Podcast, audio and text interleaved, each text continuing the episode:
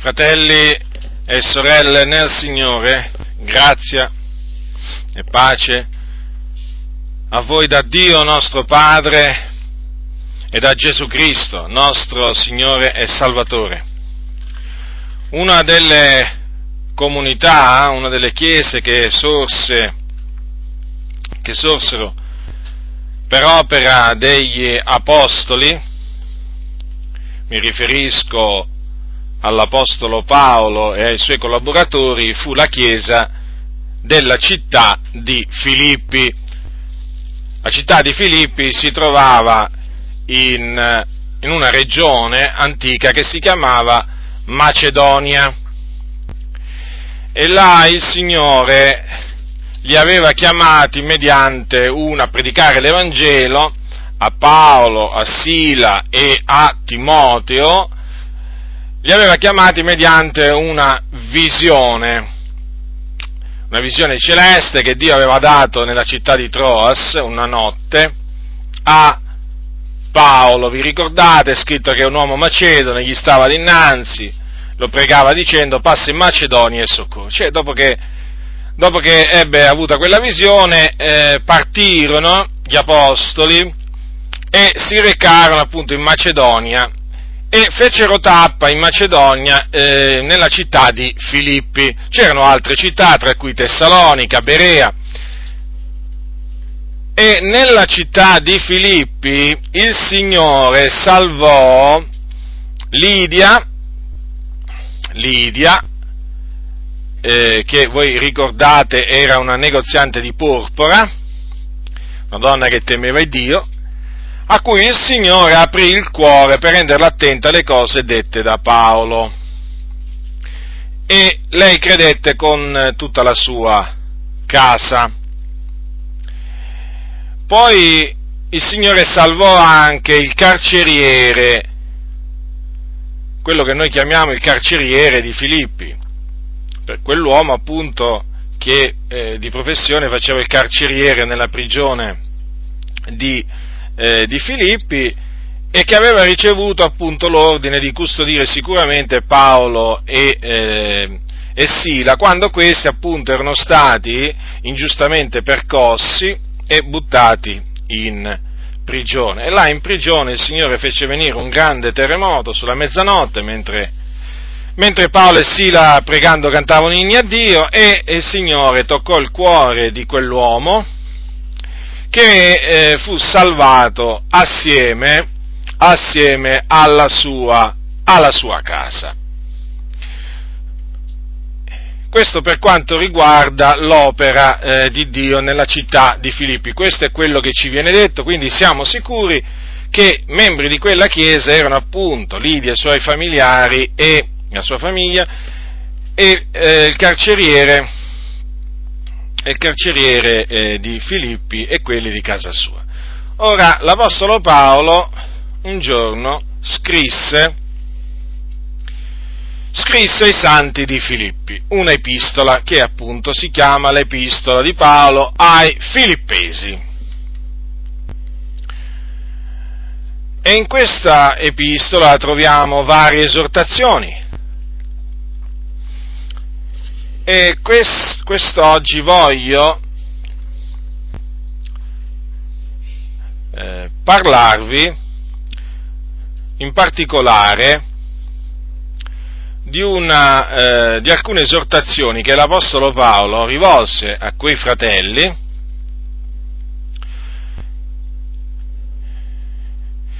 per metterli in guardia. Sì, per metterli in guardia, perché voi dovete sapere che gli apostoli mettevano in guardia i santi, li mettevano in guardia dai lupi. Sì, perché come esistono le pecore, esistono pure i lupi. Noi lo sappiamo, nella natura ci sono le pecore e ci sono i lupi. A livello di cose spirituali è la stessa cosa, ci sono le pecore e ci sono i lupi e come si, eh, si discernono le pecore, si riconoscono le pecore, così si riconoscono pure i lupi. Ora l'Apostolo Paolo sapeva che in mezzo al popolo di Dio non tutti erano delle pecore, ma c'erano anche dei lupi. E l'Apostolo Paolo quindi metteva in guardia i santi dai lupi. Prendete, prendete l'epistola di Paolo ai Filippesi, quindi, capitolo 3. Queste sono parole dell'Apostolo Paolo. Anzi, sarebbe meglio dire di Paolo e Timoteo, perché all'inizio del, dell'epistola c'è scritto Paolo e Timoteo, servitori di Cristo Gesù, a tutti i santi in Cristo Gesù, che sono in Filippi, coi vescovi e coi diaconi, grazie a voi e pace da Dio nostro Padre e dal Signore Gesù Cristo. Dunque, capitolo 3 della lettera di Paolo ai Filippesi, leggerò dal versetto 17 al versetto 21. Così scriveva l'Apostolo Paolo, apostolo e dottore dei gentili in fede e in verità.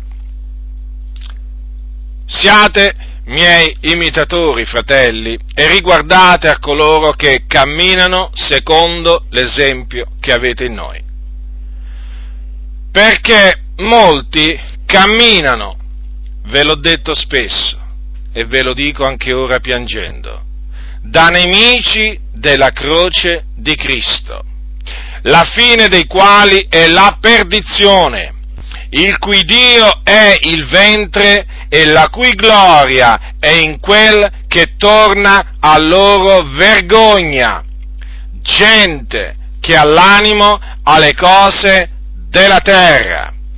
Quanto a noi, la nostra cittadinanza è nei cieli, donde anche aspettiamo come Salvatore il Signore Gesù Cristo, il quale trasformerà il corpo della nostra umiliazione rendendolo conforme al corpo della sua gloria in virtù della potenza per la quale gli può anche sottoporsi ogni cosa.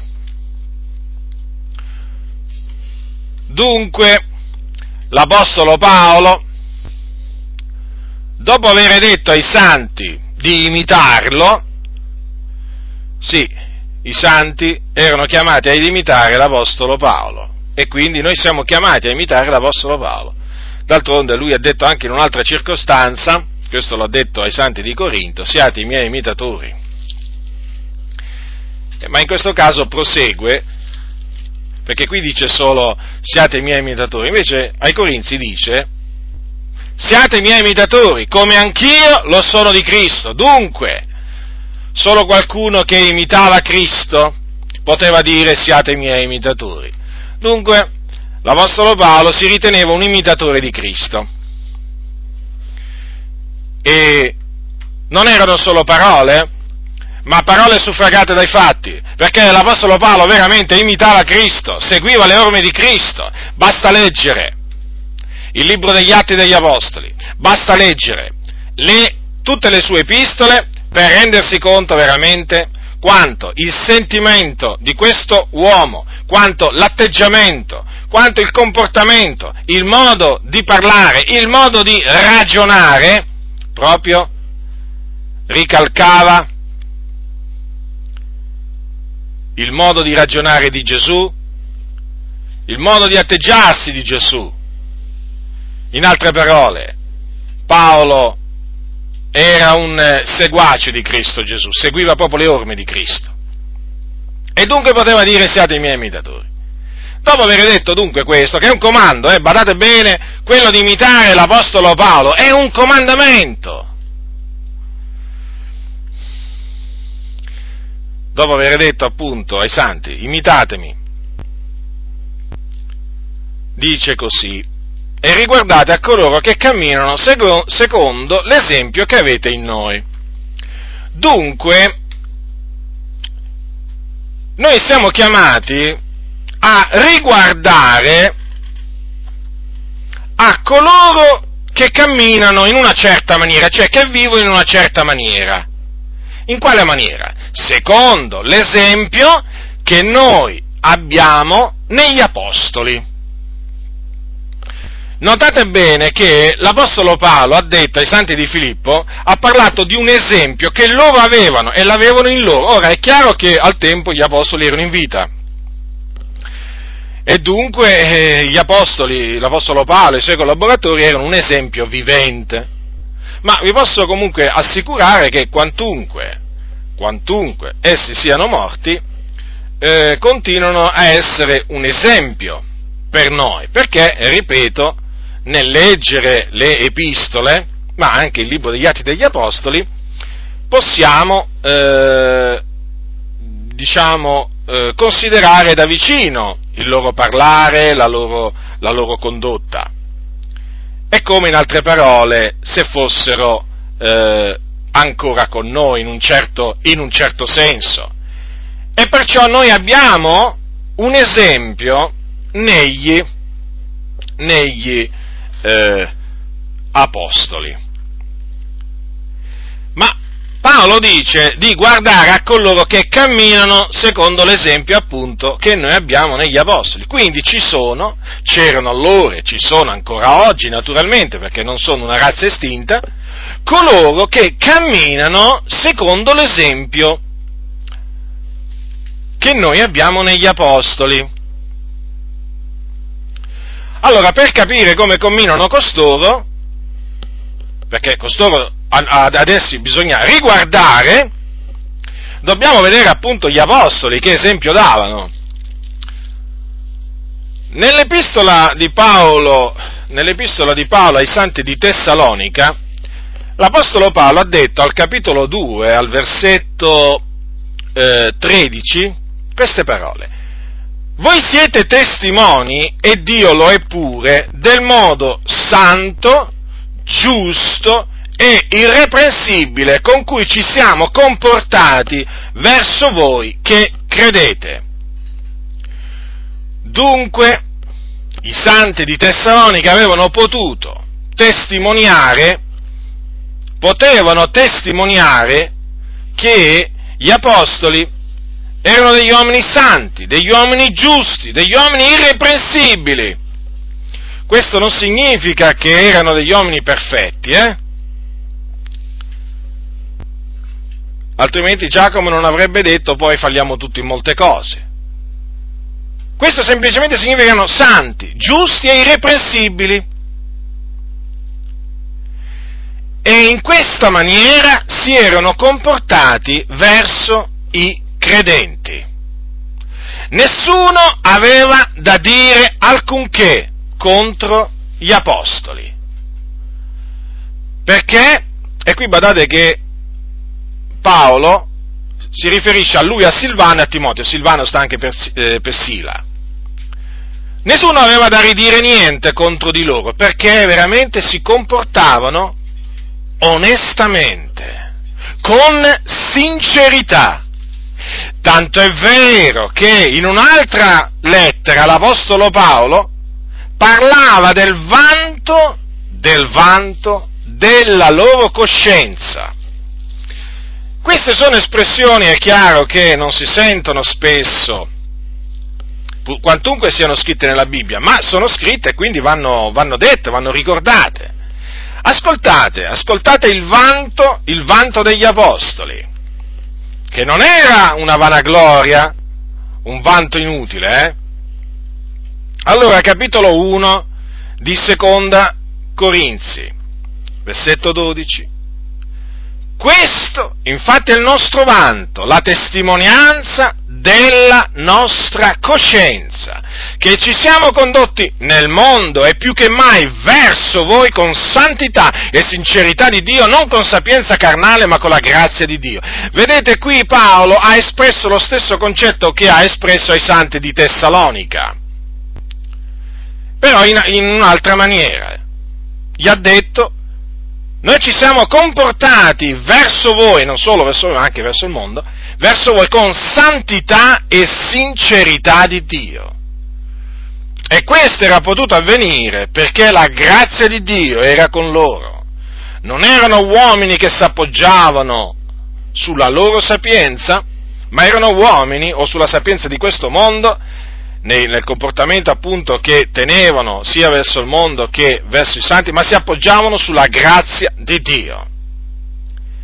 E questo era il loro vanto, cioè si vantavano di questo, cioè che la loro, tes- la loro mm, coscienza gli testimoniava tutto ciò. Com'è possibile? Sì, perché la coscienza ci attesta o attesta ciò che è giusto per lo Spirito Santo. Se tu fai ciò che è giusto, se tu fai ciò che è gradito agli occhi del Signore, ti posso assicurare che la testimonianza della tua coscienza sarà una testimonianza positiva. Sì, perché ciascuno di noi ha una coscienza. Coscienza che se noi ci comportiamo verso gli altri con santità e sincerità di Dio, conserveremo pura, buona. Ma se noi ci comportiamo in maniera disonesta, in maniera empia, in maniera ingiusta verso il nostro prossimo, sia esso credente o non credente, allora questa coscienza si contaminerà. È importante, fratelli, la testimonianza della nostra coscienza. Non è una cosa da prendere alla leggera. Vedete, l'Apostolo Paolo a più riprese ha detto che lui si studiava di conservare una buona coscienza davanti a Dio e davanti agli uomini.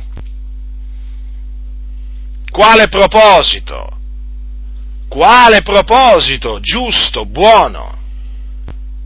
Questo è il proposito, fratelli, che ciascuno di noi deve avere, quello di conservare una coscienza pura davanti a Dio e davanti agli uomini. E questo si può fare solo comportandosi come si sono comportati gli apostoli, i santi apostoli. Se, se vogliamo dire anche noi questo è il nostro vanto, la testimonianza della nostra coscienza. Se noi, se noi diciamo queste cose le vogliamo dire a dei fratelli, e possiamo dirle, eh? ma se vogliamo dirle, naturalmente dobbiamo agire, dobbiamo vivere, dobbiamo parlare come gli apostoli. Allora in questo caso sì, la testimonianza della nostra coscienza sarà uguale a quella appunto della testimonianza della coscienza degli apostoli. Ora, quindi è evidente che gli apostoli non erano, erano nel mondo, ma non erano uomini di mondo, oggi si direbbe, uomini che andavano a divertirsi, uomini che si davano ai piaceri, che si abbandonavano alle concupiscenze carnali, alle gozzoviglie, alle ubriachezze, non erano uomini che andavano dietro, diciamo, le donne, eh, non erano uomini sensuali, eh, non erano dei buffoni, eh, che vi posso dire ancora?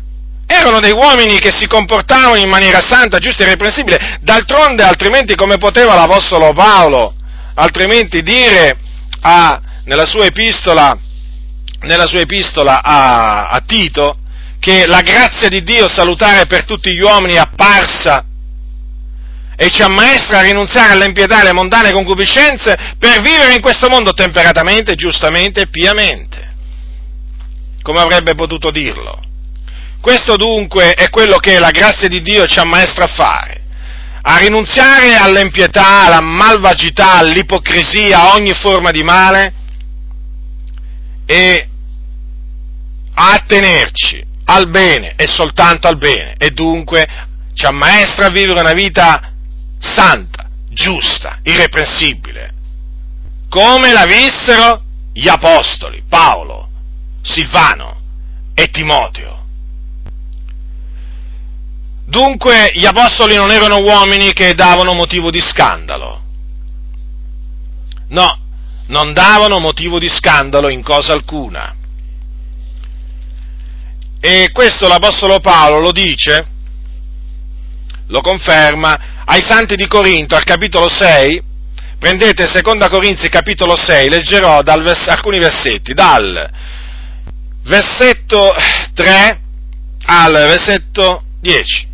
Noi non diamo motivo di scandalo in cosa alcuna, onde il ministerio non sia vituperato, ma in ogni cosa ci raccomandiamo come ministri di Dio per una grande costanza, per afflizioni, necessità, angustie, battiture, prigionie, sommosse, fatiche, veglie, digiuni, per purità, conoscenza, longanimità, benignità, per lo Spirito Santo, per carità non finta, per la parola di verità, per la potenza di Dio, per le armi di giustizia a destra e a sinistra, in mezzo alla gloria e all'ignominia, in mezzo alla buona e alla cattiva reputazione, tenuti per seduttori, eppure veraci, sconosciuti, eppure ben conosciuti, moribondi, eppure eccoci, viventi, castigati, eppure non messi a morte, contristati, eppure sempre allegri, poveri, eppure arricchenti molti, non avendo nulla, eppure possedenti ogni cosa. Dunque, quale testimonianza? E questa testimonianza, badate, che nessuno la poteva smentire, nessuno la poteva confutare, perché? Perché era la verità. Paolo non vaneggiava, Paolo diceva la verità. E dunque, lo ripeto, nessuno aveva da ridire niente contro gli apostoli, perché la loro vita rifletteva la, la, la vita di Cristo Gesù. A proposito, ci sono quelli che dicono che gli apostoli erano ricchi, erano uomini d'affari, dicono quelli del messaggio della prosperità. Beh, se erano uomini d'affari, qua non si capisce proprio come mai l'Apostolo Paolo abbia detto poveri eppure arricchenti molti ha detto che erano poveri. Qui non può essere che erano poveri spiritualmente, non si tratta qui di una povertà materiale, di una povertà ehm, eh, spirituale, ma di una, di una povertà materiale, evidente, perché poi dice eppure arricchenti molti, in che senso? A livello spirituale, naturalmente. Eh? Come fa un povero ad arricchire, ad arricchire le persone?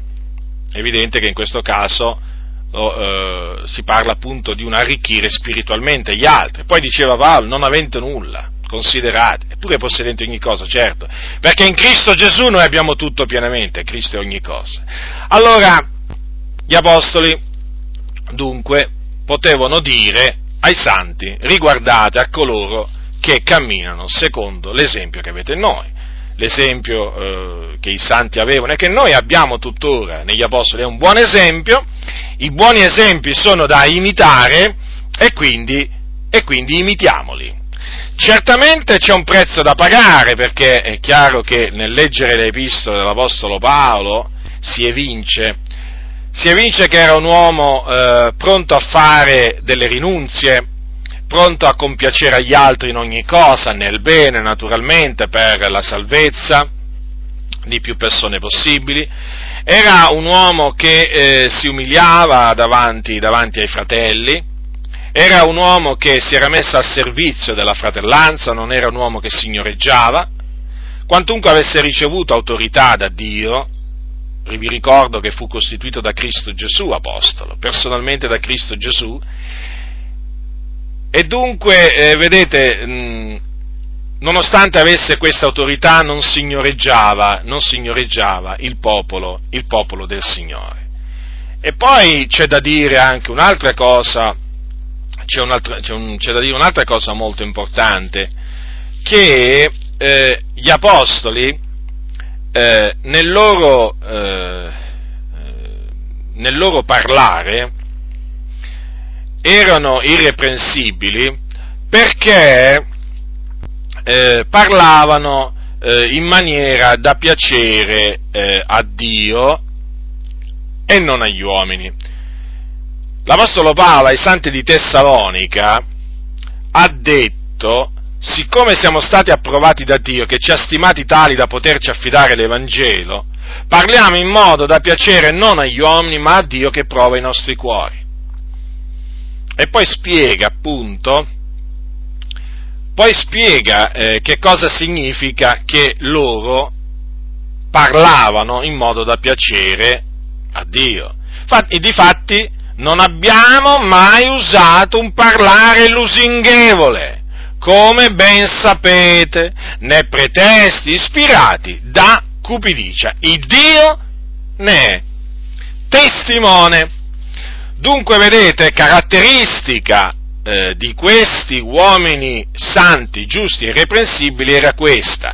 Avevano un parlare che mh, mm, non cercava il favore degli uomini. Loro non cercavano gli applausi degli uomini, loro non cercavano, eh, eh, diciamo, il benestare degli uomini, loro proclamavano il messaggio che Dio aveva affidato loro nella sua grande fedeltà. Lo proclamavano con franchezza, con serietà, eh, senza lusingare in nessuna maniera coloro che li ascoltavano, sia essi increduli che credenti. In questo caso, vedete, verso i santi lui dice non abbiamo mai usato un parlare lusinghevole Ricordatevi che chi lusinga, il, pro, chi lusinga il prossimo gli tende una rete eh, davanti ai piedi. E non avevano usato nemmeno pretesti ispirati da cupidicia. Veramente gli apostoli erano un esempio e sono tuttora un esempio nel parlare. Sì, perché quando io leggo che parlavano in modo da piacere non agli uomini, ma a Dio, dico, vedi, erano uomini che si sono attirati l'ira degli uomini, gli insulti, le calunnie, le diffamazioni, le maldicenze, le derisioni, lo sprezzo di tanti, perché volevano dire quello che Dio aveva comandato loro di dire, soltanto quello. Non volevano dire altro. Non volevano tendere delle insidie a nessuno. Volevano, di, volevano dire tutta la verità, soltanto la verità. Volevano annunziare tutto il consiglio di Dio, non solo una parte. Anche quelle parti che noi chiameremmo che molti chiamano scomode, spiacevoli da sentire, anche quelle, sì, perché erano degli uomini che cercavano il favore e la gloria che viene da Dio. Lui stesso diceva l'Apostolo Paolo ai santi della Galazia, se cercasse ancora di piacere, prendete il capitolo 1, dice così, 1.10 dice vado io forse cercando di conciliarmi il favore degli uomini, ovvero quello di Dio, cerco io di piacere agli uomini, se cercassi ancora di piacere agli uomini non sarei servitore di Cristo. Vedete dunque? Se si serve Cristo, chi serve Cristo eh, non può piacere agli uomini, non può piacere perché? Perché nel servire Cristo si predica un messaggio che dà fastidio agli uomini e quando si predica la parola, naturalmente qui mi riferisco sia agli increduli che ai, ai, credenti. Allora, nel caso degli increduli dà fastidio questo messaggio perché è un messaggio di ravvedimento. Il messaggio è ravvedetevi e credete nell'Evangelo, altrimenti perirete. E naturalmente questo è un messaggio, non è affatto un messaggio lusinghevole, è un messaggio che disturba la coscienza del peccatore. Eh, per quanto riguarda invece il messaggio da rivolgere ai santi, eh, anche lì ci sono delle parti, sono delle parti che eh, eh possono, possono eh, generalmente disturbano. Disturbano molti. E, e chi? E chi disturbano? Quelli che camminano secondo la carne perché nel, vedi- nel, sentire predicata la giustizia, la santità e la verità, la coscienza di quei credenti che non si comportano in maniera degna del Vangelo e naturalmente mh, mm, li, li accusa, li accusa, cercano di mettere a tacere la loro coscienza ma non ci riescono e quindi naturalmente hanno delle male parole da dire contro coloro che gli annunziano la parola di Dio senza lusingarli. E dunque, vedete, gli apostoli erano, erano, questi, erano uomini che con ogni franchezza annunziavano il Vangelo ai peccatori e tutto il consiglio di Dio, la sana dottrina, ai santi. Erano uomini ubbidienti al Signore, che ubbidivano alla santa chiamata che Dio gli aveva rivolti, perché è una santa chiamata quella di, quella di annunziare l'Evangelo, quella di predicare la parola di Dio, di insegnare, è una santa chiamata. E questa chiamata va adempiuta nel timore di Dio. Dunque, questo in breve eh, è l'esempio che eh, noi abbiamo negli apostoli. E coloro che eh, si comportano, che camminano seguendo questo esempio, sono da noi ben accetti. Noi li riguardiamo con favore, anzi, anzi li imitiamo. Li imitiamo perché sono da imitare. Sono da tenere d'occhio nel senso, li teniamo d'occhio per imitarli, perché in effetti seguono le orme le orme degli apostoli. Ma l'apostolo Paolo prosegue e dopo aver detto riguardate a coloro che camminano secondo l'esempio che avete in noi, spiega il perché di questa sua esortazione. E dice queste parole, in altre parole, mentre le scrive piange. Considerate, fratelli, l'Apostolo Paolo, mentre diceva o mentre scriveva queste parole ai santi di Filippi, piangeva.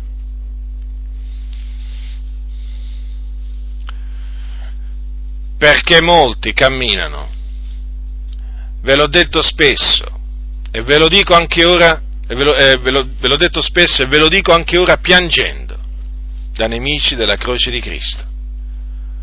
Ora, innanzitutto vorrei farvi riflettere su questo. Paolo lo aveva detto spesso, queste parole le aveva dette spesso ai santi di Filippi. Spesso cosa significa? Non una, due, tre, spesso significa molte volte, svariate volte.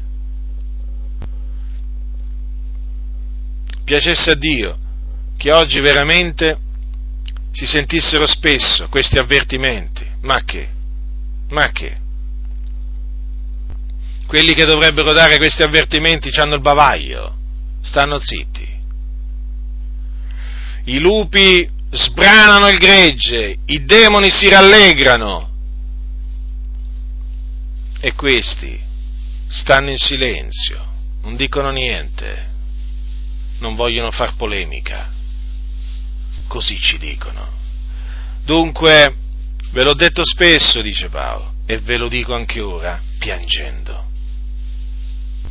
Mi hanno sempre colpito queste parole dell'Apostolo Paolo, sempre. Ma perché piangeva? Ma come? E perché cosa c'era da piangere?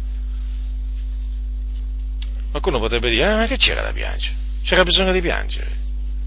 Eh sì, sì fratelli, c'è da piangere. C'è da piangere nel sapere che in mezzo al popolo di Dio molti camminano da nemici della croce di Cristo. C'è da piangere come? Non c'è niente da ridere, c'è solo da piangere. C'è solo veramente da piangere. E vorrei che sapeste, vorrei che sappiate che l'Apostolo Paolo spesso quando parlava ai santi gli parlava piangendo agli, agli anziani, agli anziani della chiesa di Efeso, quando li mandò, a, li mandò a chiamare, sapete cosa gli ha detto? Ascoltate, ascoltate. Capitolo 20 degli Atti degli Apostoli, versetto 31. Perciò vegliate, disse agli anziani di quella chiesa, ricordandovi che per lo spazio, lo spazio di tre anni, notte e giorno, non ho cessato d'ammonire ciascuno con lacrime. Apostolo Paolo ammoniva i santi con lacrime, vere lacrime, non lacrime di coccodrillo. Lacrime erano lacrime di un uomo che aveva al cuore il bene del popolo di Dio e che quando li esortava, li esortava veramente come oggi qualcuno direbbe col cuore in mano, perché aveva a cuore il bene del popolo del Signore il bene è solo il bene. Lui non cercava il suo proprio interesse, ma cercava ciò che era di Cristo. Lui non cercava i doni che venivano dal popolo del Signore, no, lui cercava ciò che abbondava al loro, al loro frutto, il frutto che abbondava a conto vostro, gli diceva, gli diceva ai, santi, ai, santi di, ai santi di Filippi. Il fatto che lui piangeva quando, quando li ammoniva, il fatto che lui ai santi di Filippi in questa occasione gli diceva queste cose, scriveva, eh, piangendo, eh, era una manifestazione, è un segno dell'amore che questo uomo eh, aveva verso i santi. Ecco perché poteva dire, eh, mentre era in prigione, io sopporto ogni cosa per amore degli eletti. Considerate cosa, cosa diceva l'Apostolo Paolo, sopportava ogni cosa per amore degli eletti. Oggi invece quanti vogliono sopportare ogni cosa per amore degli eletti? Sono pronti a sopportare ogni cosa eh, per amore della loro famiglia, per amore del loro lavoro, per amore dei loro interessi, ma non per amore degli eletti. Oggi c'è molto egoismo in mezzo al popolo di Dio e soprattutto in coloro che sono alla guida del popolo di Dio. Eh?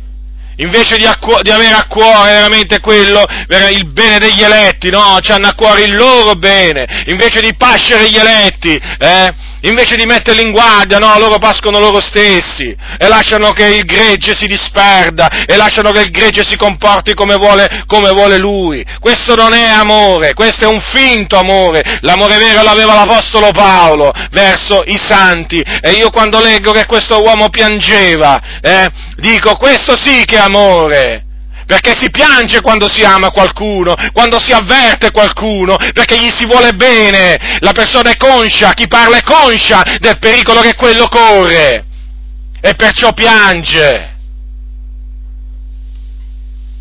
Tutto ciò non ha niente a che fare oggi col sentimento di molti che pensano a ridere, oggi c'è la santa risata chiamata, eh? e ci sono gli ululati dei lupi, e ci sono quelli che abbaiano come i cani, e ci sono quelli che fanno il verso dell'anatra, e quelli che garragliano come l'asino, ma dove sono quelli che piangono? Dove sono i conduttori che piangono per il bene del popolo del Signore, per amore degli eletti? Questi pastori corrotti che dal pulpito si mettono veramente a ridere a crepapelle, capito? Facendosi beffe dell'uno e dell'altro, anzi alcune volte raccontano pure le barzellette sugli apostoli, ma come? Ma come? Raccontare le barzellette sugli apostoli, quegli uomini che sopportavano ogni cosa per amore nostro, che hanno sopportato veramente tante di quelle sofferenze, eh, per farci arrivare a noi la parola di Dio non adulterata, ma vi rendete conto oggi in mezzo al popolo di Dio che cosa c'è? La corruzione corruzione di laga in mezzo al movimento pentecostale, c'è una corruzione oramai, proprio in, si, è tutto incancrenito, oggigiorno chi predica la giustizia, chi predica la verità per mettere in guardia i santi da questi impostori, si attira tante di quelle critiche, tante di quelle critiche di me dicono che ce l'ho con tutti, pensate, ce l'ho con tutti, evidentemente ce l'ho pure con gli apostoli allora. Io ce l'ho con tutti, considerate un po'. E chi sono questi tutti? Ma perché non dicono ce l'ho con tutti i corrotti, ce l'ho con tutti i falsi, ce l'ho con tutti gli ipocriti? No, questo non lo dicono, dicono solamente ce l'ho con tutti, si fermano lì, ma io vi dico il resto, ve lo dico io con chi ce l'ho io, ce l'ho, ve lo ripeto, con i corrotti, con i falsi, con, que- con i seduttori, con i cianciatori, pastori che sono in mezzo alla Chiesa di Dio, con questi ce l'ho, possiate, possiate gridarlo, ce l'ho con loro, sì, e ce l'ho con tutti loro, non importa se sono battisti, pentecostali, metodisti, presbiteriani, non importa, carismatici, non importa, ce l'ho con loro, sì, ma non quelli giusti, non quelli santi, non quelli irreprensibili, non quelli che levano la loro voce in favore della verità, ma contro gli ipocriti, contro i codardi, contro quelli che non cercano il bene del popolo di Dio, che cercano solo i loro interessi. Ecco chi sono questi tutti. È molto facile sparare, eh, sparare dicendo ah ce l'ha contro tutti, che significa? Significa tutto il contrario di tutto e invece no, ve lo spiego io chi sono questi tutti. Perché costoro vi vorrebbero fare credere eh, che io sono contro tutti quelli che predicano la verità, e se fosse così, se fosse così già il Signore mi avrebbe tolto dalla faccia della terra, io non sono contro quelli che predicano la verità, io sono contro coloro che predicano le menzogne, contro coloro che predicano il rapimento segreto, contro coloro che annullano il proponimento delle elezioni di Dio, sì, contro costoro, contro quelli che dicono che il fuoco dell'inferno è allegorico e che si permettono di dire, ma come, ma crederai mica che c'è il fuoco all'inferno? Sì, io lo credo e ti dico anche a te di crederlo, fermamente di crederlo, perché questi sono dei cianciatori, questi predicatori pentecostali cosiddetti. Ecco, ce l'ho contro quelli che insegnano la gap theory, ce l'ho contro quelli che hanno fatto sparire la nuova Gerusalemme dal cielo, per modo di dire naturalmente, perché la nuova Gerusalemme è ancora là, che splende, che splende sì, perché è d'oro puro, e invece questi cianciatori cercano di ottenebrare pure la nuova Gerusalemme, di oscurare tutto, quello che è chiaro lo oscurano, quello che è scuro invece lo illuminano per i loro interessi. Ecco contro chi ce l'ho. Non ce l'ho con tutti, ma ce l'ho con tutti gli ipocriti, con tutti i cianciatori, con tutti i ribelli, con tutti i seduttori di mente, con tutti gli ipocriti, contro tutti i lupi ce l'ho, sì, contro tutti i lupi. Sì, e anche contro le capre, dato che ci siamo, perché ci sono pure le capre in mezzo al popolo del Signore. Ecco contro chi ce l'ho, ma non ce l'ho contro gli eletti io, perché io sopporto ogni cosa per amore degli eletti e questo lo posso dire, come lo diceva l'Apostolo Paolo, e io i santi li esorto perché gli voglio bene. Questo mi sono proposto, di cercare il bene della Chiesa, ciò che è di Cristo e non il mio interesse. E naturalmente nel fare questo ci si attira le ire di un sacco di gente che si dice persino servo di Cristo. Ora, che cosa ha detto l'Apostolo Paolo? Molti camminano da nemici della croce di Cristo. Allora, innanzitutto, qui dice che sono molti, non sono pochi. Considerate, qui ci troviamo duemila anni fa erano già molti allora.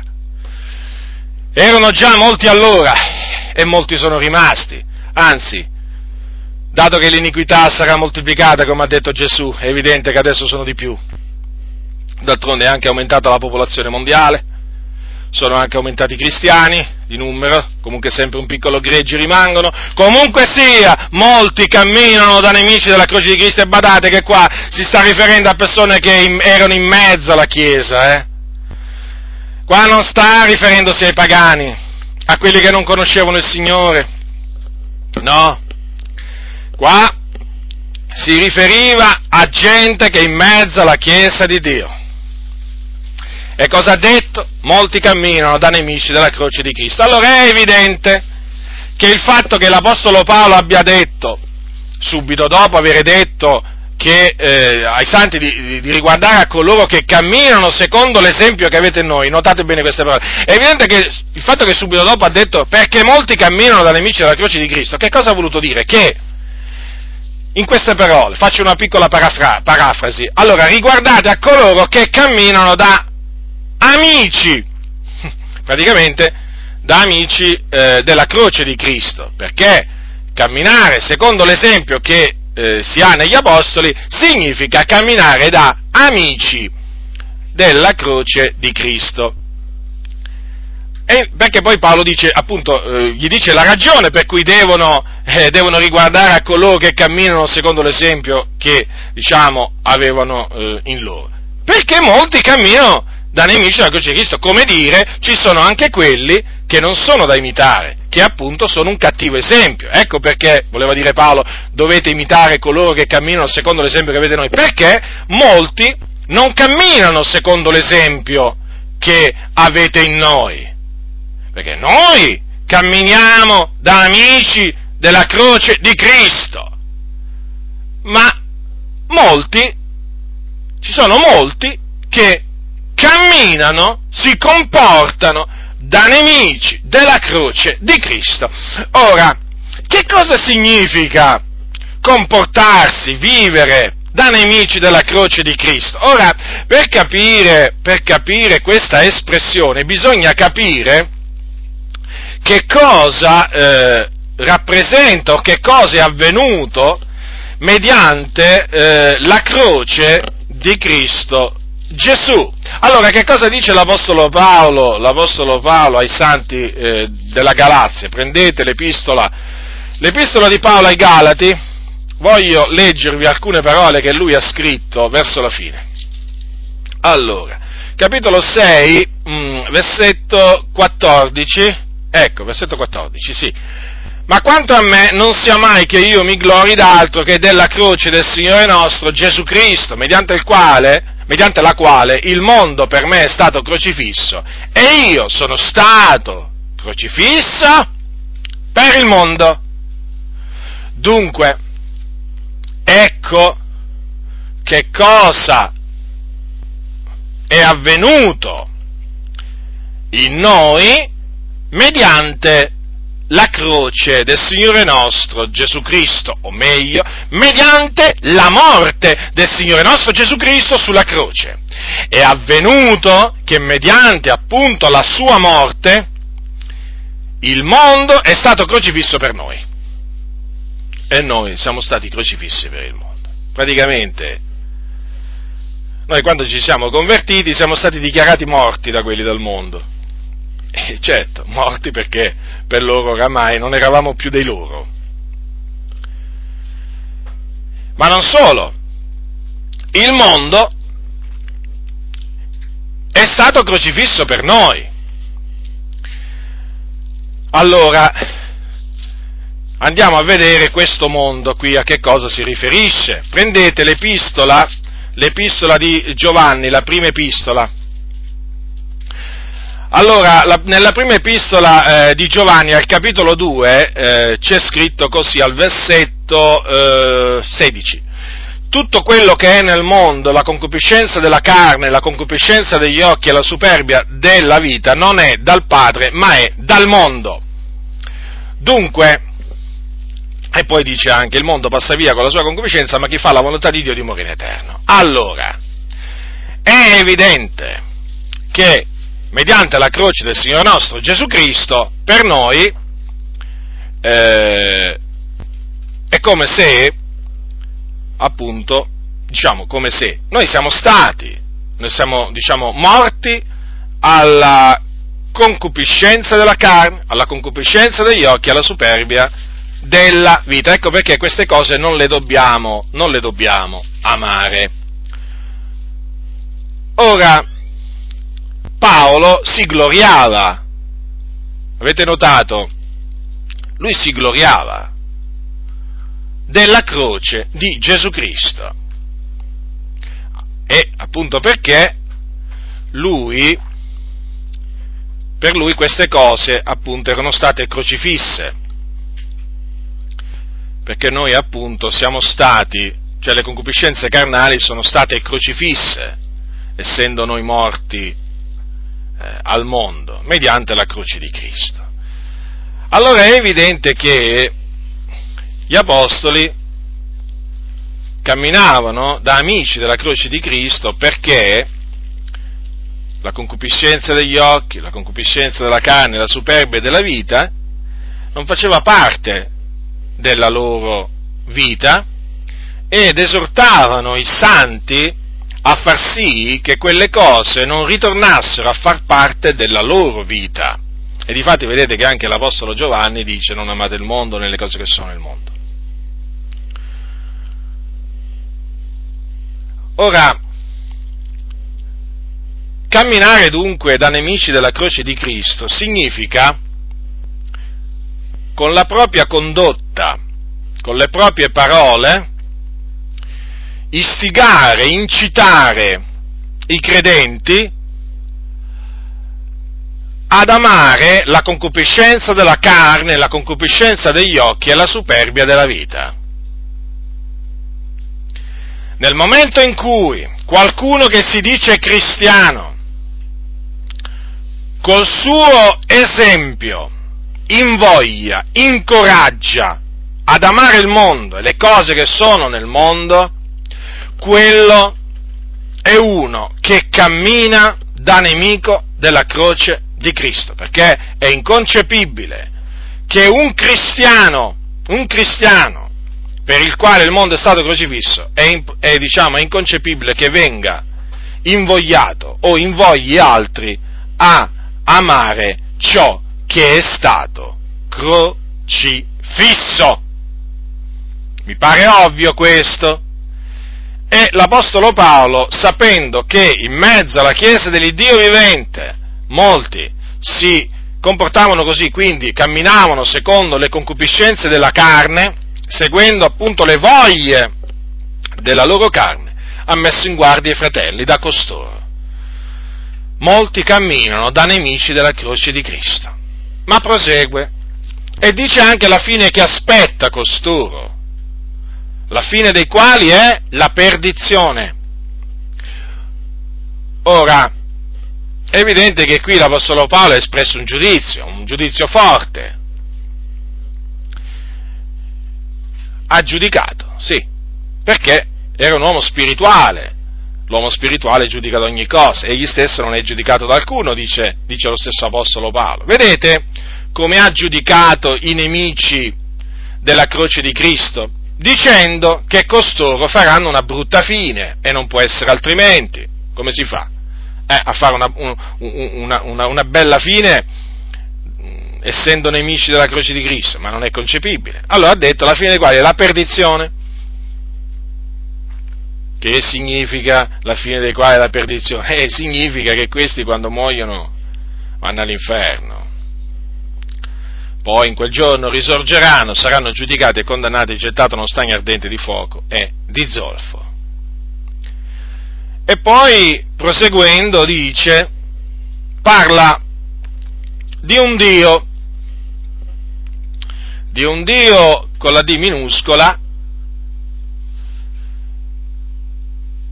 che è il Dio che costoro, cioè che questi che camminano da, da nemici della croce di Cristo, servono. Allora, un nemico, un nemico, della croce di Cristo certamente non può servire Dio. Eh, si serve Dio solamente se si cammina da amici della croce di Cristo. Allora questi, questi qua, quale, quale Dio servono? Qual è il loro Dio? È il loro ventre. Infatti l'Apostolo dice, il cui Dio è il ventre, cioè lo stomaco. Ecco l'Iddio che costoro, che questi qua servono. Il loro stomaco. Questa espressione la ritroviamo in termini un po' differenti nell'epistola di Paolo ai santi di Roma, quando anche qui l'Apostolo Paolo mette in guardia, mette in guardia i santi sempre dagli stessi soggetti. Appunto, mette in guardia i santi da coloro che camminano da nemici della croce di Cristo. E che cosa gli dice l'Apostolo Paolo? al capitolo 16 dei Romani, vers- dal versetto, leggerò il versetto 17 e 18. Prendete Epistola di Paolo ai Romani, capitolo 16, versetto 17 e 18. Ora io vi esorto, fratelli, tenete d'occhio quelli che fomentano le dissensioni e gli scandali contro l'insegnamento che avete ricevuto e ritiratevi da loro poiché quei tali non servono al nostro Signore Gesù Cristo, ma al proprio ventre, e con dolce lusinghiero parlare seducono il cuore dei semplici. Dunque, vedete, qui ci troviamo davanti agli stessi soggetti, cioè a coloro che eh, il cui Dio è il ventre. Infatti qua notate bene che Paolo dice di costoro che non servono il nostro Signore Gesù Cristo. Ma che cosa? Ma servono il loro proprio stomaco, quindi i loro interessi. Fanno i loro interessi, cercano il loro proprio, non ciò che è di Cristo. Cercano e bramano l'oro, l'argento, i beni materiali del popolo di Dio e naturalmente per fare questo lo sfruttano. Fanno mercanzia del popolo del Signore e lo sfruttano con parole finte. Dunque, costoro servono il loro stomaco e il loro stomaco naturalmente è il loro Dio. Ma come avete potuto vedere, l'Apostolo Paolo dice anche che, che cosa dobbiamo fare, no? di tenerli d'occhio. Allora, vedete, tenere d'occhio qualcuno si può fare, lo si deve fare. In questo caso dobbiamo tenere d'occhio chi? quelli che fomentano, producono, provocano le divisioni e gli scandali contro l'insegnamento che avete ricevuto, che abbiamo ricevuto. Allora, costoro provocano le divisioni perché è gente sensuale, è gente che non ha a cuore il bene del popolo del Signore e quindi, e quindi ha uno, uno scopo, quello di portare dietro a sé i discepoli del Signore, naturalmente, ma non per edificarli, ma per sbranarli per storcergli denaro, per approfittarsi di loro. E poi vedete che costoro non hanno dei propositi buoni nel loro cuore verso il popolo del Signore, è anche evidente dal fatto che non sono di esempio al popolo di Dio, ma certamente come possono essere ad esempio i nemici della croce di Cristo. Ma come? Infatti, dice che costoro provocano scandali, gli scandali contro l'insegnamento che abbiamo ricevuto. Ora, gli scandali. Ora, gli scandali sono dei comportamenti sconvenienti, dei comportamenti che inducono le persone a intoppare, a stare lontano dal Vangelo, a stare lontano eh, dal Signore e anche dal popolo del Signore. Gli scandali sono di vario genere, eh, bugie, adulteri, fornicazioni, omosessuali, omosessualità. Sì, sì, cose che avvengono in mezzo al popolo del Signore, eh. Non vi meravigliate di quello che vi sto dicendo, sì.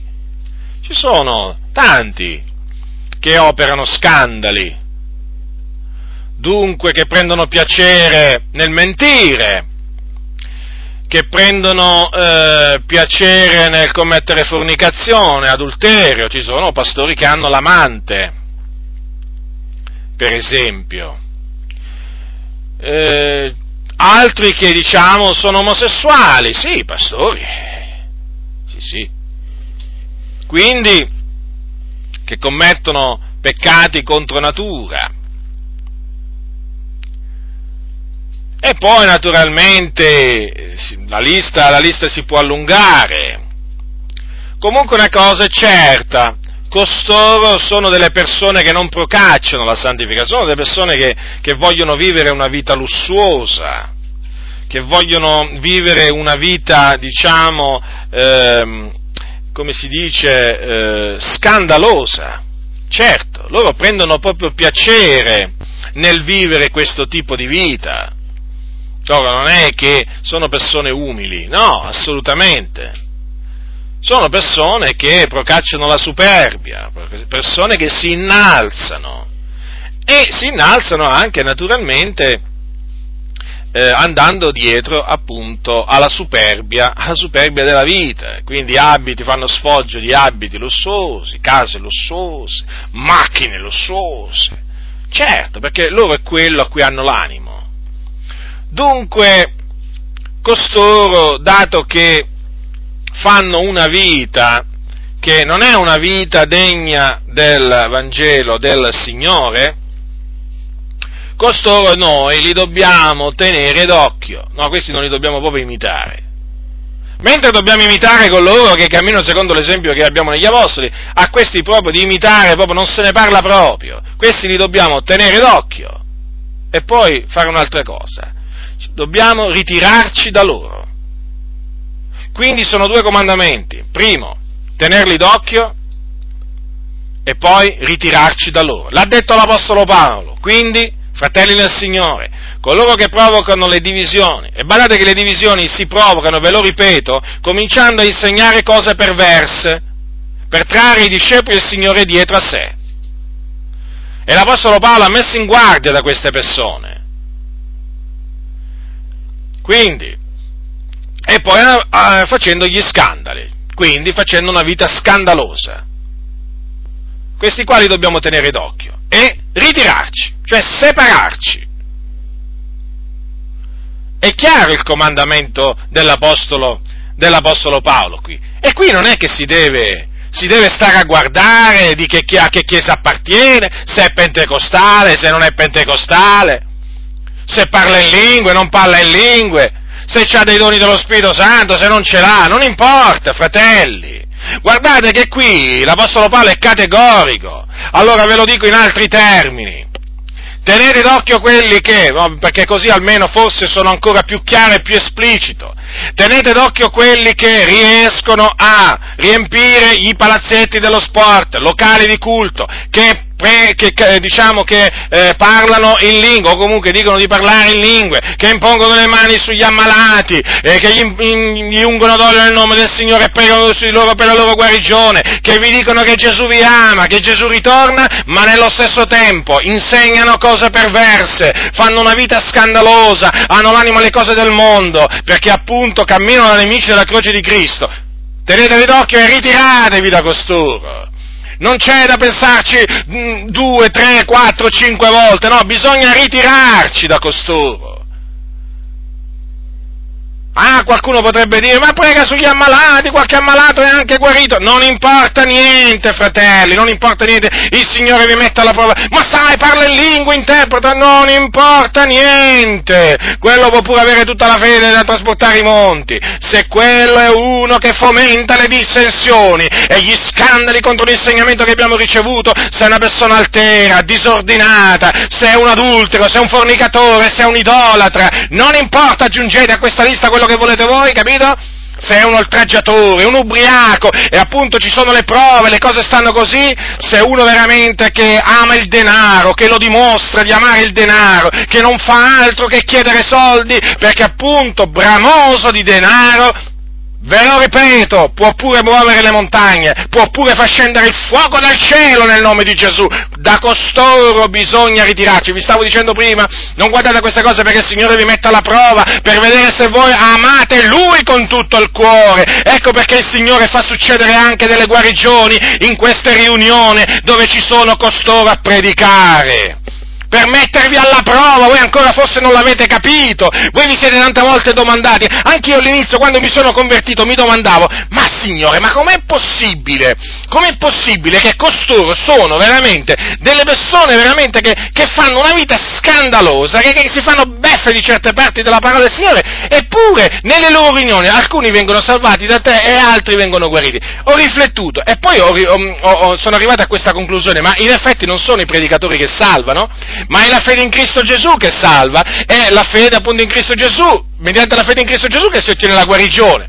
Quindi il Signore si è compiaciuto di salvare quella persona, di guarire quell'ammalato, ma è nella riunione di costoro. Ma in questa maniera il Signore comunque si propone di mettere alla prova il suo popolo per vedere se il suo popolo lo ama veramente, se veramente il suo popolo si vuole attenere alla sua parola. Purtroppo questo è quello che ancora tanti credenti non hanno capito. Questi ancora non hanno capito che ci sono, io mi ricordo, una delle prime eh, testimonianze che ho letto, mi pare che eh, sia scritta sul libro di Demos Shakarian, mh, mm, Le persone più felici del mondo, la lessi in inglese questa, eh, questa, questa, questa, storia, questa testimonianza, e parlava appunto, dato che lui organizzava degli incontri all'inizio, Vabbè, dopo ha continuato, praticamente sarebbe il fondatore del, eh, mi pare, degli, degli, uomini d'affari del pieno Evangelo, una cosa del genere, un'associazione simile. All'inizio, agli albori, appunto, eh, racconta di un fatto, di un fatto avvenutogli, eh, che, in cui diceva che avevano invitato un predicatore che veramente era un oratore eccezionale e, dice, diceva anche che aveva pregato sugli ammalati e veramente gli ammalati, degli ammalati erano stati veramente guariti, cioè in maniera, in maniera palese, cioè non si poteva dire niente, eh, cioè che aveva veramente un male e quel male era scomparso, ma qui naturalmente stiamo parlando eh, di molti anni fa, eh, ma di molti anni fa veramente. E, e che, che, cosa è successo? È successo che in brevissimo tempo hanno scoperto che questo qui era uno che amava, amava il denaro, amava proprio il denaro eh, e poi naturalmente eh, aveva una vita proprio disordinata, eppure diceva le cose, eh, le, le, quelle cose avvennero veramente in quelle riunioni, lui non poteva negare quelle cose che il Signore aveva operato, però d'altro canto diceva, eppure questo qui poi si manifestò e naturalmente era, eh, raccontò quello che era. E diceva anche che non, è, non fu la prima e nemmeno la, la, l'ultima volta diciamo, che si presentò diciamo, un predicatore che apparentemente, apparentemente sembrava veramente un, un, un angelo del Signore, sembrava proprio un servitore del Signore, ma poi nella sua vita privata era naturalmente un immorale, era un ubriacone, era uno che giocava eh, diciamo ai giochi d'azzardo e così via. Cioè questo lui lo dice appunto eh, in, un, in, una circostanza di questo libro e mi ha fatto sempre riflettere questo, diciamo, questa, questa, testimonianza, perché in effetti è proprio così, non c'è niente di cui meravigliarsi. Alla fine eh, le anime che sono in queste riunioni non, non sanno niente della vita disordinata di costoro e riponendo la loro fiducia nel Signore Gesù Cristo di cui gli viene parlato, vengono salvati e taluni vengono anche guariti, tutto qua. Ma costoro continuano a rimanere persone che fomentano le dissensioni e gli scandali contro l'insegnamento che abbiamo ricevuto. E quindi da costoro bisogna ritirarsi. Poi, naturalmente, la storia è andata a finire che eh, questo qui un giorno, alla fine di una riunione, mi pare, volle tutte le offerte, una cosa proprio, proprio le afferrò, tanto che gli lasciarono tutto e lo lasciarono andare, e poi dopo un po' di tempo, se non ricordo male, o andò a finire in prigione o comunque senti, non ne sentirono più parlare o, o, o sentirono che era morto, comunque in una situazione proprio in, una, in, uno stato, si, ridusse, si era ridotto in, un, in, uno stato diciamo miserabile, proprio di miseria di, sotto tutti i punti di vista. Questo per dire, perché vi ho raccontato questo? Perché ci sono dei fratelli che ancora non hanno capito una cosa. Nel momento in cui voi venite a scoprire che quel predicatore, che quel pastore eh, eh, è un operatore di scandali, basta, da quello vi dovete ritirare, non importa proprio niente. Cioè, tutto, que- tutto, il resto non importa proprio niente, vi dovete ritirare, questo è il, il, comandamento. Allora l'Apostolo Paolo dunque ha detto che costoro servono il loro ventre e avete notato che cosa dice anche? Che con dolce lusinghiero parlare seducono il cuore dei semplici. Ecco, questa è una caratteristica appunto di quelli che eh, il cui Dio è il ventre, hanno, hanno un parlare dolce. Sembra un controsenso, no? Sono dei lupi, però hanno un parlare dolce, è lusinghevole pure, quindi ci sanno fare. È come se ci sanno fare. Eh certo, dolce, lusinghiero parlare, eh, perché lo usano? Per sedurre il cuore dei semplici, vedete? Eh, quella dolcezza naturalmente molti la prendono per il frutto dello spirito, perché certamente è chiaro, no?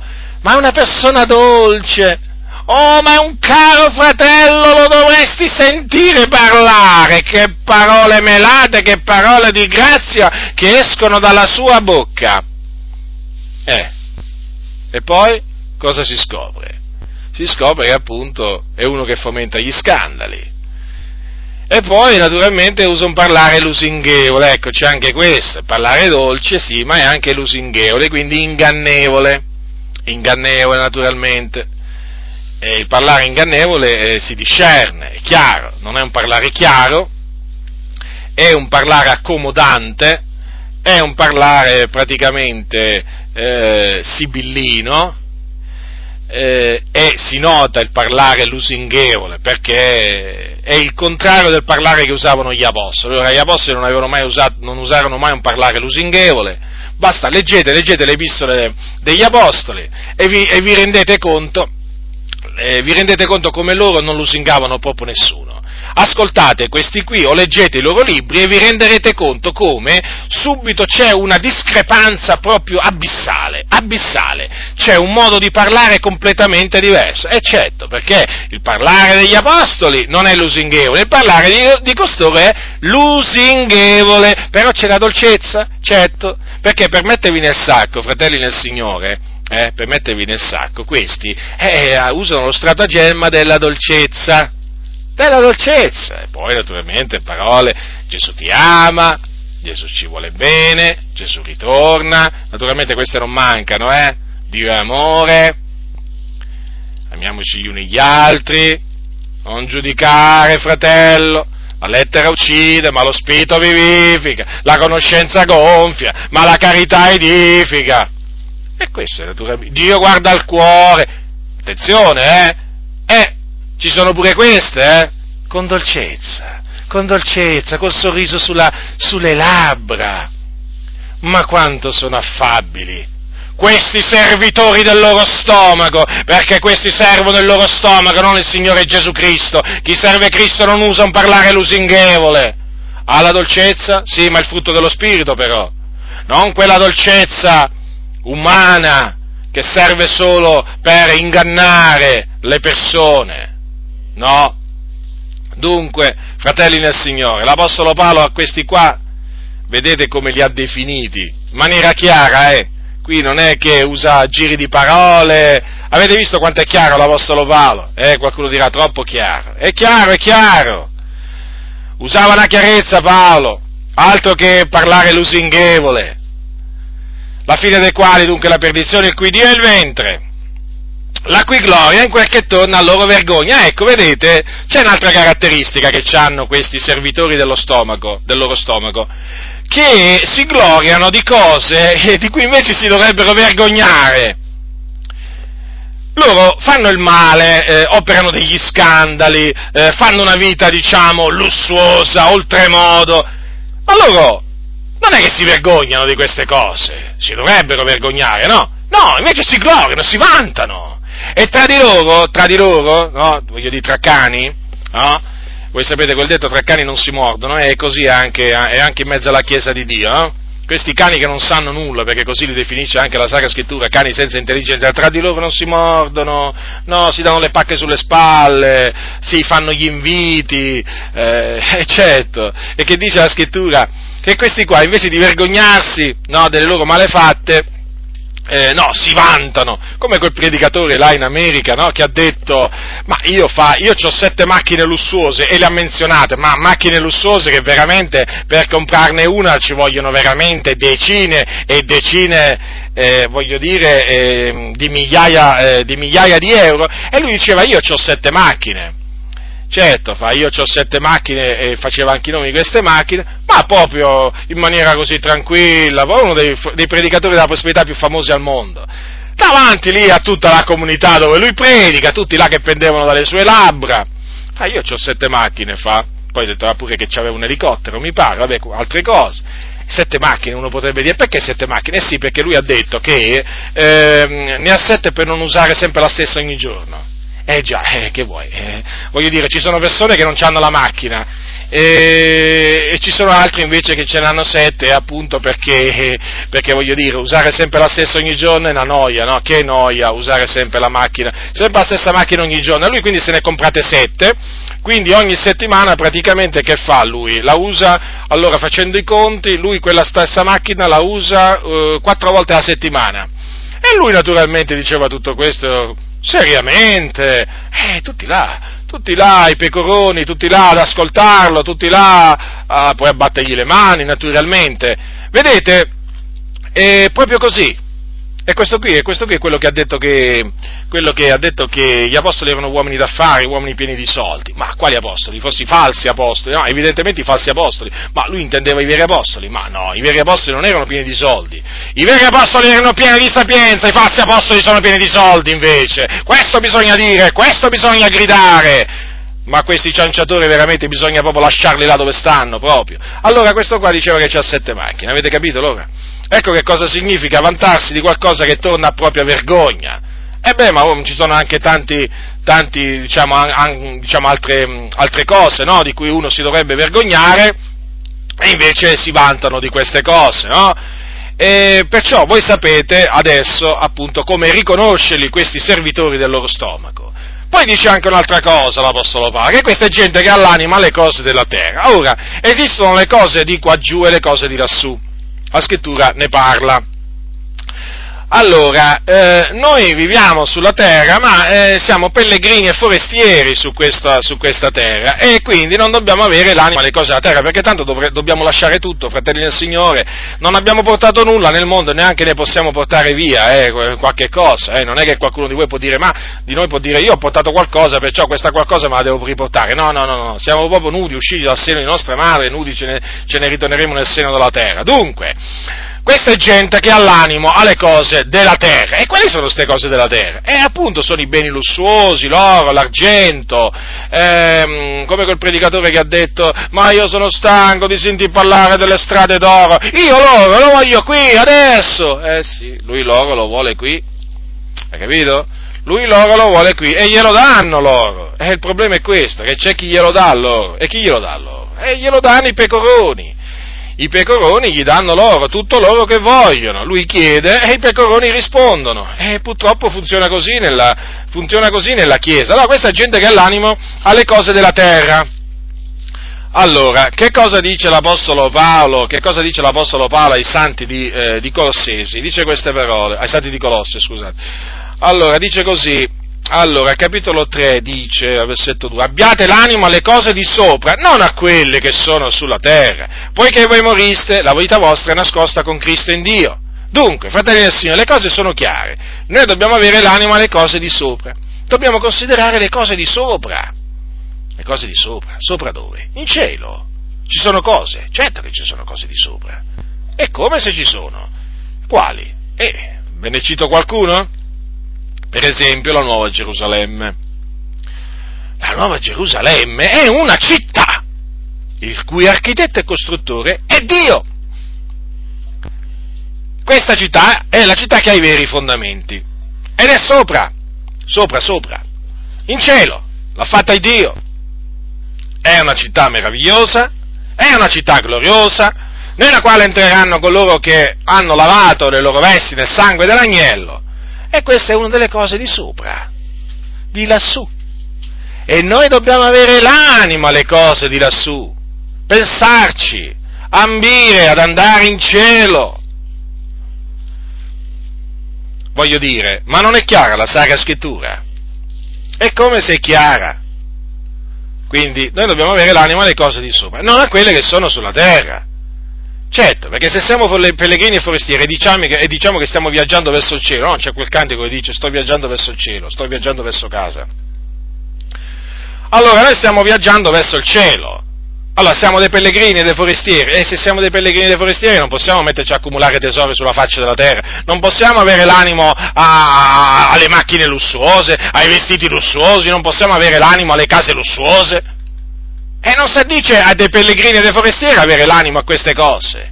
Accontentiamoci delle cose che il Signore ci dà, Abbiamo, dobbiamo avere anche l'animo alle cose, diciamo, eh, come dice anche l'Apostolo, l'Apostolo Paolo, dice ai santi, ai santi di Roma, queste, queste parole le dice al capitolo 12, quando dice non abbiate l'animo alle cose alte, ma lasciatevi attirare dalle umili. Vedete dunque? Praticamente eh, tra le cose che sono sulla terra eh, dobbiamo stare attenti a non avere l'anima alle cose alte, a lasciarci attirare dalle umili, per appunto per poter vivere una vita, una vita sobria sulla terra, mentre invece ci sono quelli che hanno l'anima alle cose alte perché appunto appunto amano la superbia, amano la superbia della vita, invece di rivestirsi di umiltà si rivestono di superbia, ma d'altronde questi sono nemici della croce di Cristo, camminano da nemici della croce di Cristo, come potrebbero avere l'animo alle cose di sopra? Ma come? Come si fa? Come fa un nemico della croce di Cristo ad avere l'animo alle cose di sopra? Se quello vuole godersi la vita, se quello veramente vuole arraffare più beni possibili sulla faccia della terra, se quello vuole avere più soldi possibili sulla faccia della terra, ma come fa? Come fa ad avere l'animo alle cose di sopra? L'animo alle cose di sopra ce l'hanno solamente coloro che camminano da amici, amici della croce, eh, della croce di Cristo. Dunque, vedete che l'Apostolo Paolo, l'Apostolo Paolo eh, definisce costoro gente che ha l'animo alle cose della terra, certo perché questa è gente carnale, gente che ha l'animo eh, alle cose della carne e la carne ha l'animo appunto a ciò che è morte, ciò che è inimicizia, eh, è inimicizia contro, eh, contro Dio.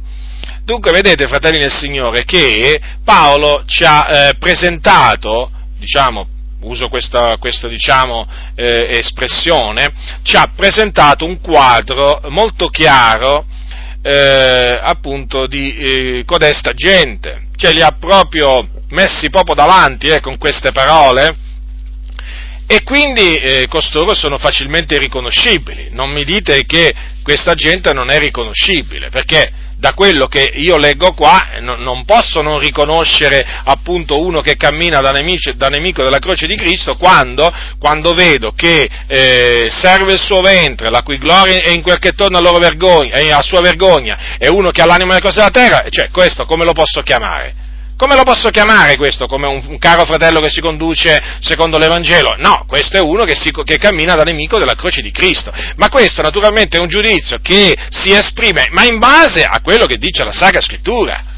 Cioè, come si fa? Ma ditemi una cosa, voglio dire, uno che serve il suo stomaco, o meglio, uno che serve il denaro, uno che si gloria di, quelle, di cose di cui si dovrebbe vergognare, uno che ha l'anima alle cose della terra, ma mi volete dire, mi volete dire se si può dire di una persona del genere eh, che è un caro fratello?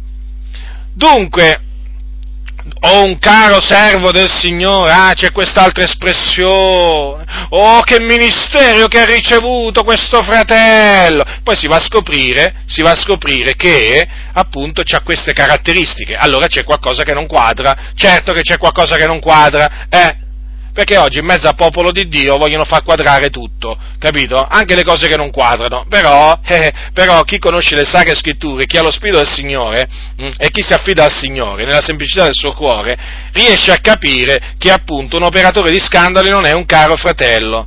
Ve lo ripeto, un operatore di scandali non è un caro fratello.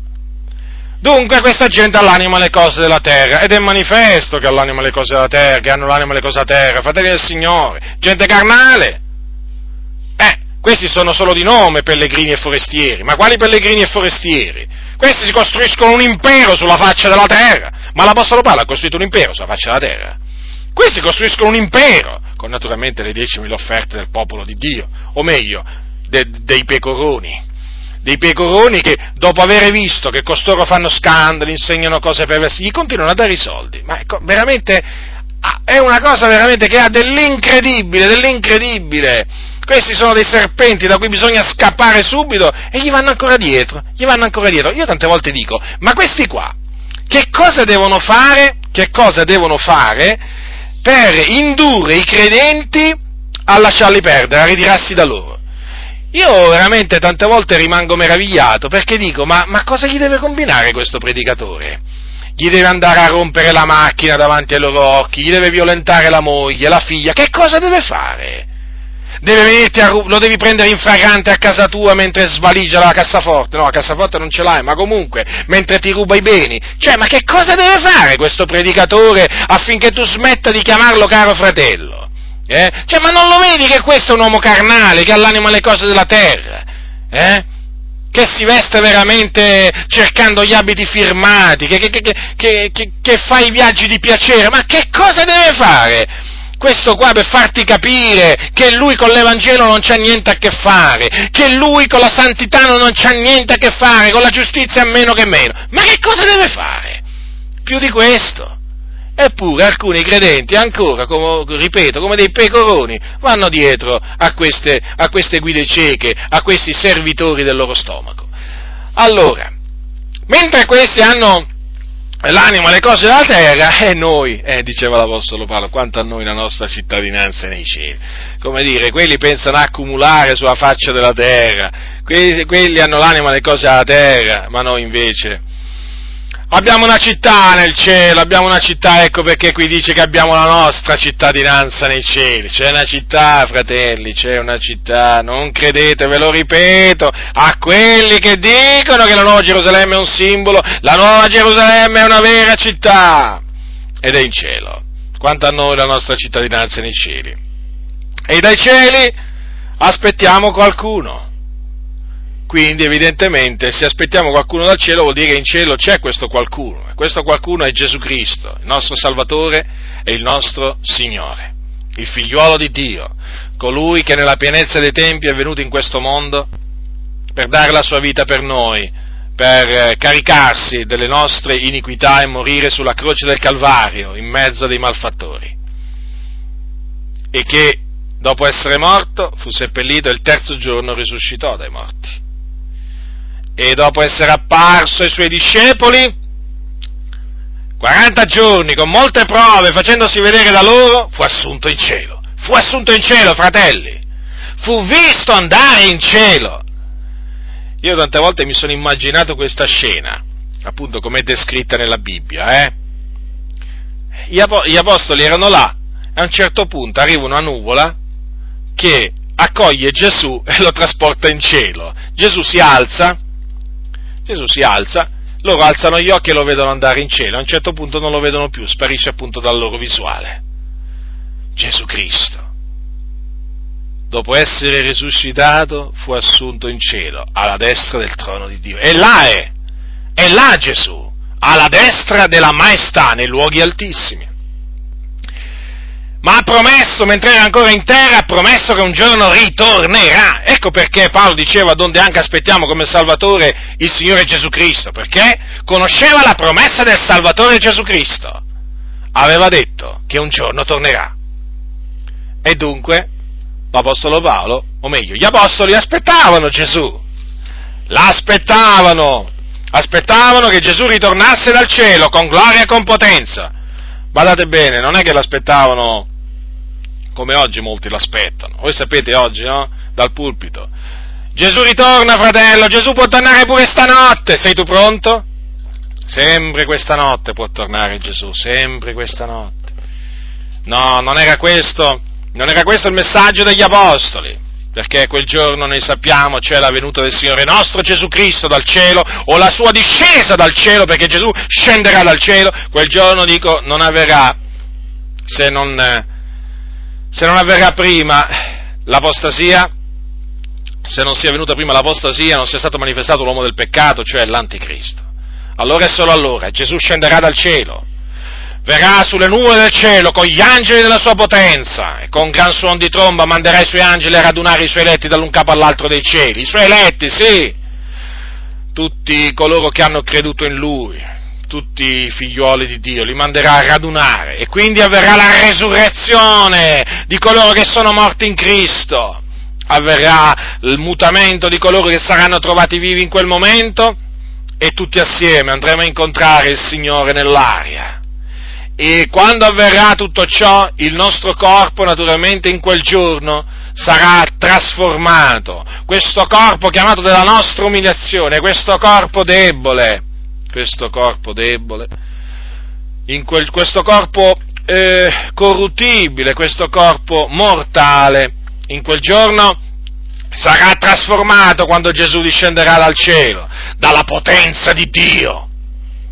Trasformato proprio, diventerà, sarà reso un corpo, come dice la scrittura, conforme al corpo della sua gloria, cioè al, al, corpo glorioso di Gesù Cristo. E come sarà quindi? Sarà un corpo glorioso, potente, immortale, incorruttibile. Ecco come sarà in quel giorno appunto il nostro corpo, come, come, sarà fatto diventare dal Signore. E questo naturalmente in virtù della potenza di Dio che è immensa, fratelli del Signore, immensa, considerate quanto è, immensa, quanto è grande la potenza di Dio, eh, per trasformare questo corpo eh, umile, questo corpo debole in un corpo potente, quanto è potente il Signore.